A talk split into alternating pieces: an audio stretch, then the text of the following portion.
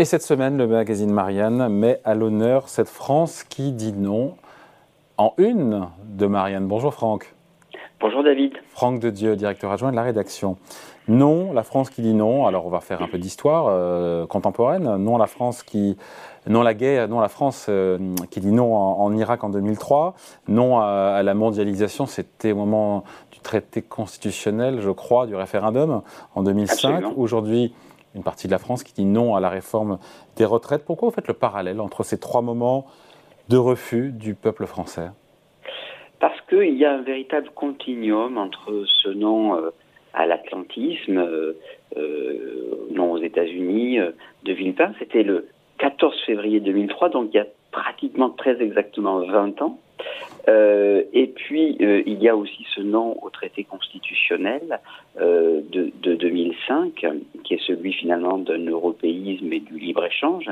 Et puis, il y a celui du ce nom aux, aux, aux, réformes, qui est un nom qui est non à une réforme qui souhaite faire payer d'abord le travail pourquoi vous mettez tout ça au même plan?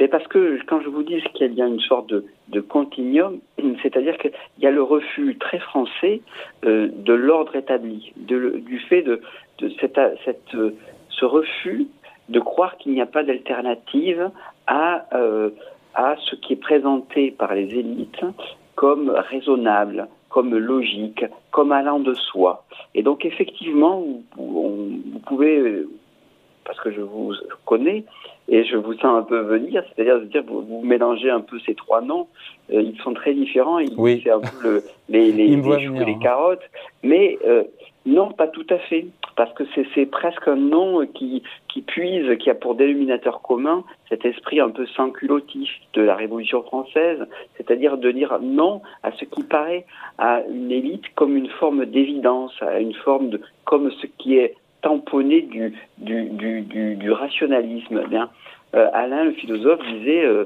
euh, penser, c'est dire non. Dire non, c'est penser. Et effectivement, il y a ce qu'on peut appeler cette, cette particularité française, ce cette singularité française, cette exception française, c'est ce pouvoir, c'est ce, ce, ce vertige parfois de dire non à, ce qu'on nous présente comme étant indiscutable. D'ailleurs, le mouvement des Gilets jaunes était quelque part aussi en 2019 peut-être une forme de non, sinon.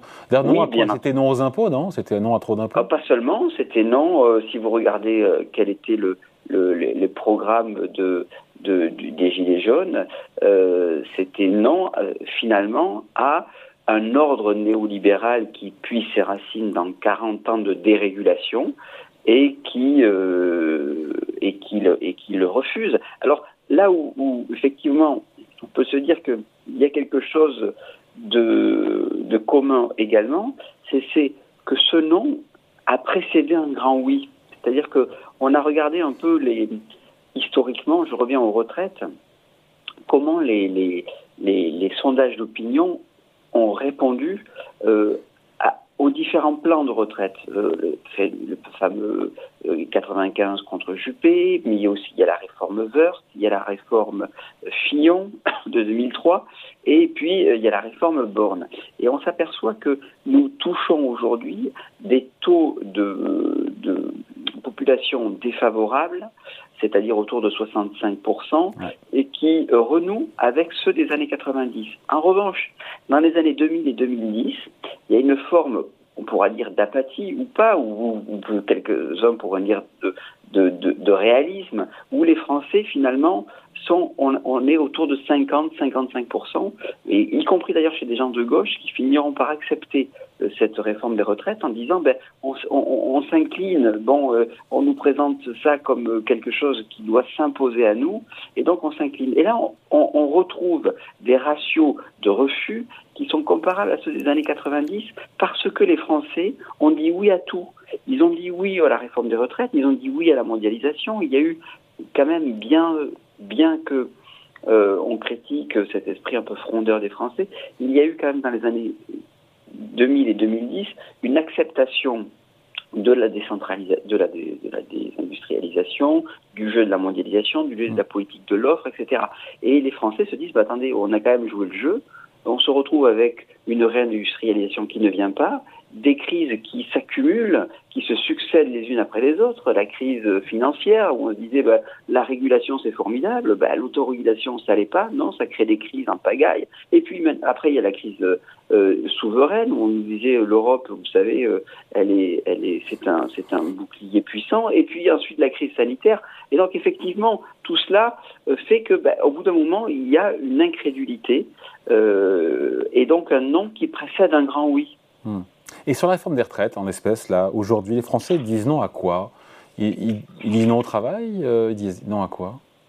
Ben non, justement, je crois qu'ils disent non, ils disent pas non au travail, ils disent oui au travail et ils disent non à un gouvernement qui a eu comme euh, choix, qui a fait un choix qui peut se comprendre. Hein. Il ne s'agit pas de dire qu'ils que sont du côté du mal, qu'ils sont du côté des méchants, etc.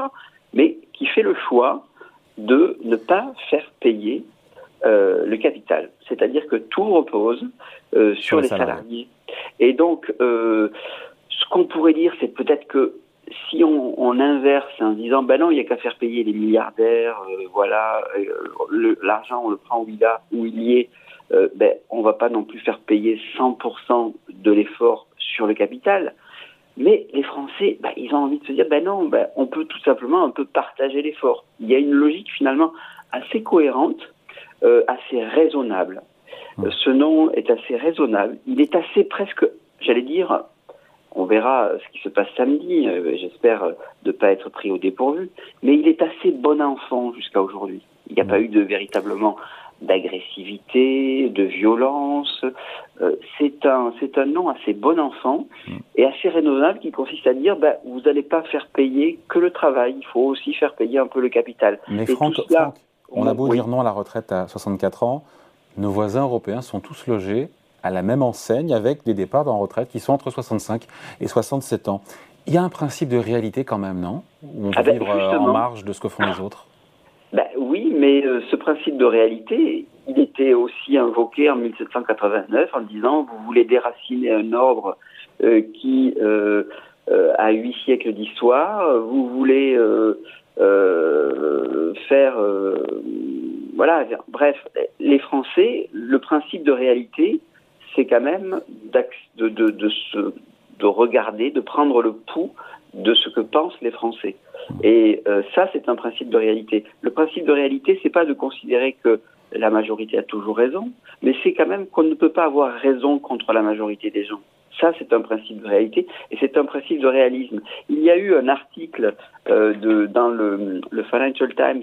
oui, on, fait, des envieux à l'étranger, hein, ce peuple qui oui, dit bah, oui, voilà. Alors, le Financial Times, il rêve pas d'abattre tous les matins le mur de l'argent.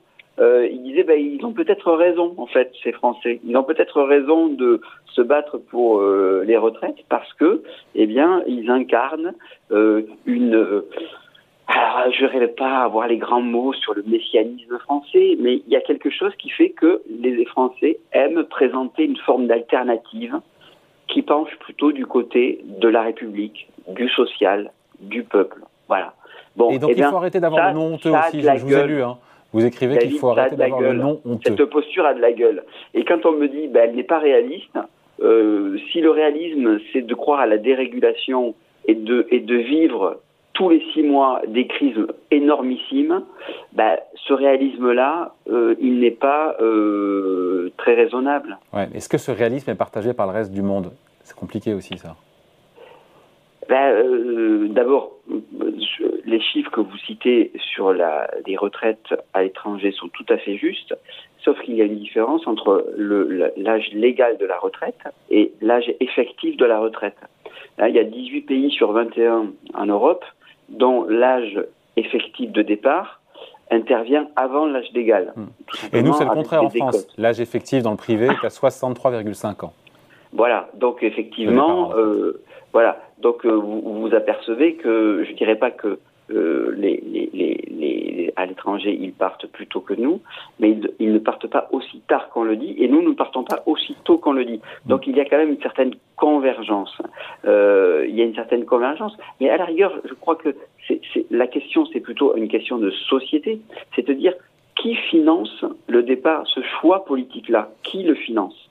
Qui le finance? Comment? Euh, Voilà.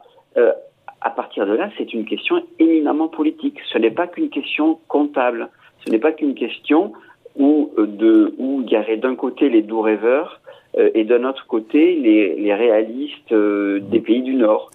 c'est plus compliqué que ça. Je pense que c'est un sujet politique et même idéologique. il y a d'autres sujets politiques et idéologiques sur, les, sur lesquels les Français pourront éventuellement ou auront l'occasion de donner leur point de vue de dire non des sujets énergétiques, des sujets géopolitiques, des sujets budgétaires Oui, effectivement, par exemple, le sujet budgétaire demain, c'est euh, là, il se prépare quelque part euh, des, des, nouveaux critères de Maastricht qu'on nous présente comme étant un peu plus souples parce que... Qui ont été suspendus depuis 2020 quand même. Hein. Oui, absolument, mais qui vont être remis en selle dans les mois qui viennent, euh, et où il est question, si on en croit la Commission, de d'assouplir la trajectoire d'assainissement budgétaire des États, euh, mais également lorsqu'ils ne l'ont pas, euh, ils, ne, respectent pas leur engagement, d'appliquer des sanctions encore plus fortes. Donc il y aurait une forme de souveraineté nationale qui serait encore une fois un peu plus entamée. Et d'autre part, il est question à chaque fois de se dire, on vous allez définir votre votre votre assainissement public, mais jamais il est question de se dire on peut s'endetter à un taux. Euh, si c'est placé, euh, si l'argent ainsi levé euh, est investi sur des produits, sur des produits, pardon, sur des des, des plans qui ont un retour sur investissement supérieur, je pense par exemple à l'isolation des bâtiments, eh bien là il n'en est pas question.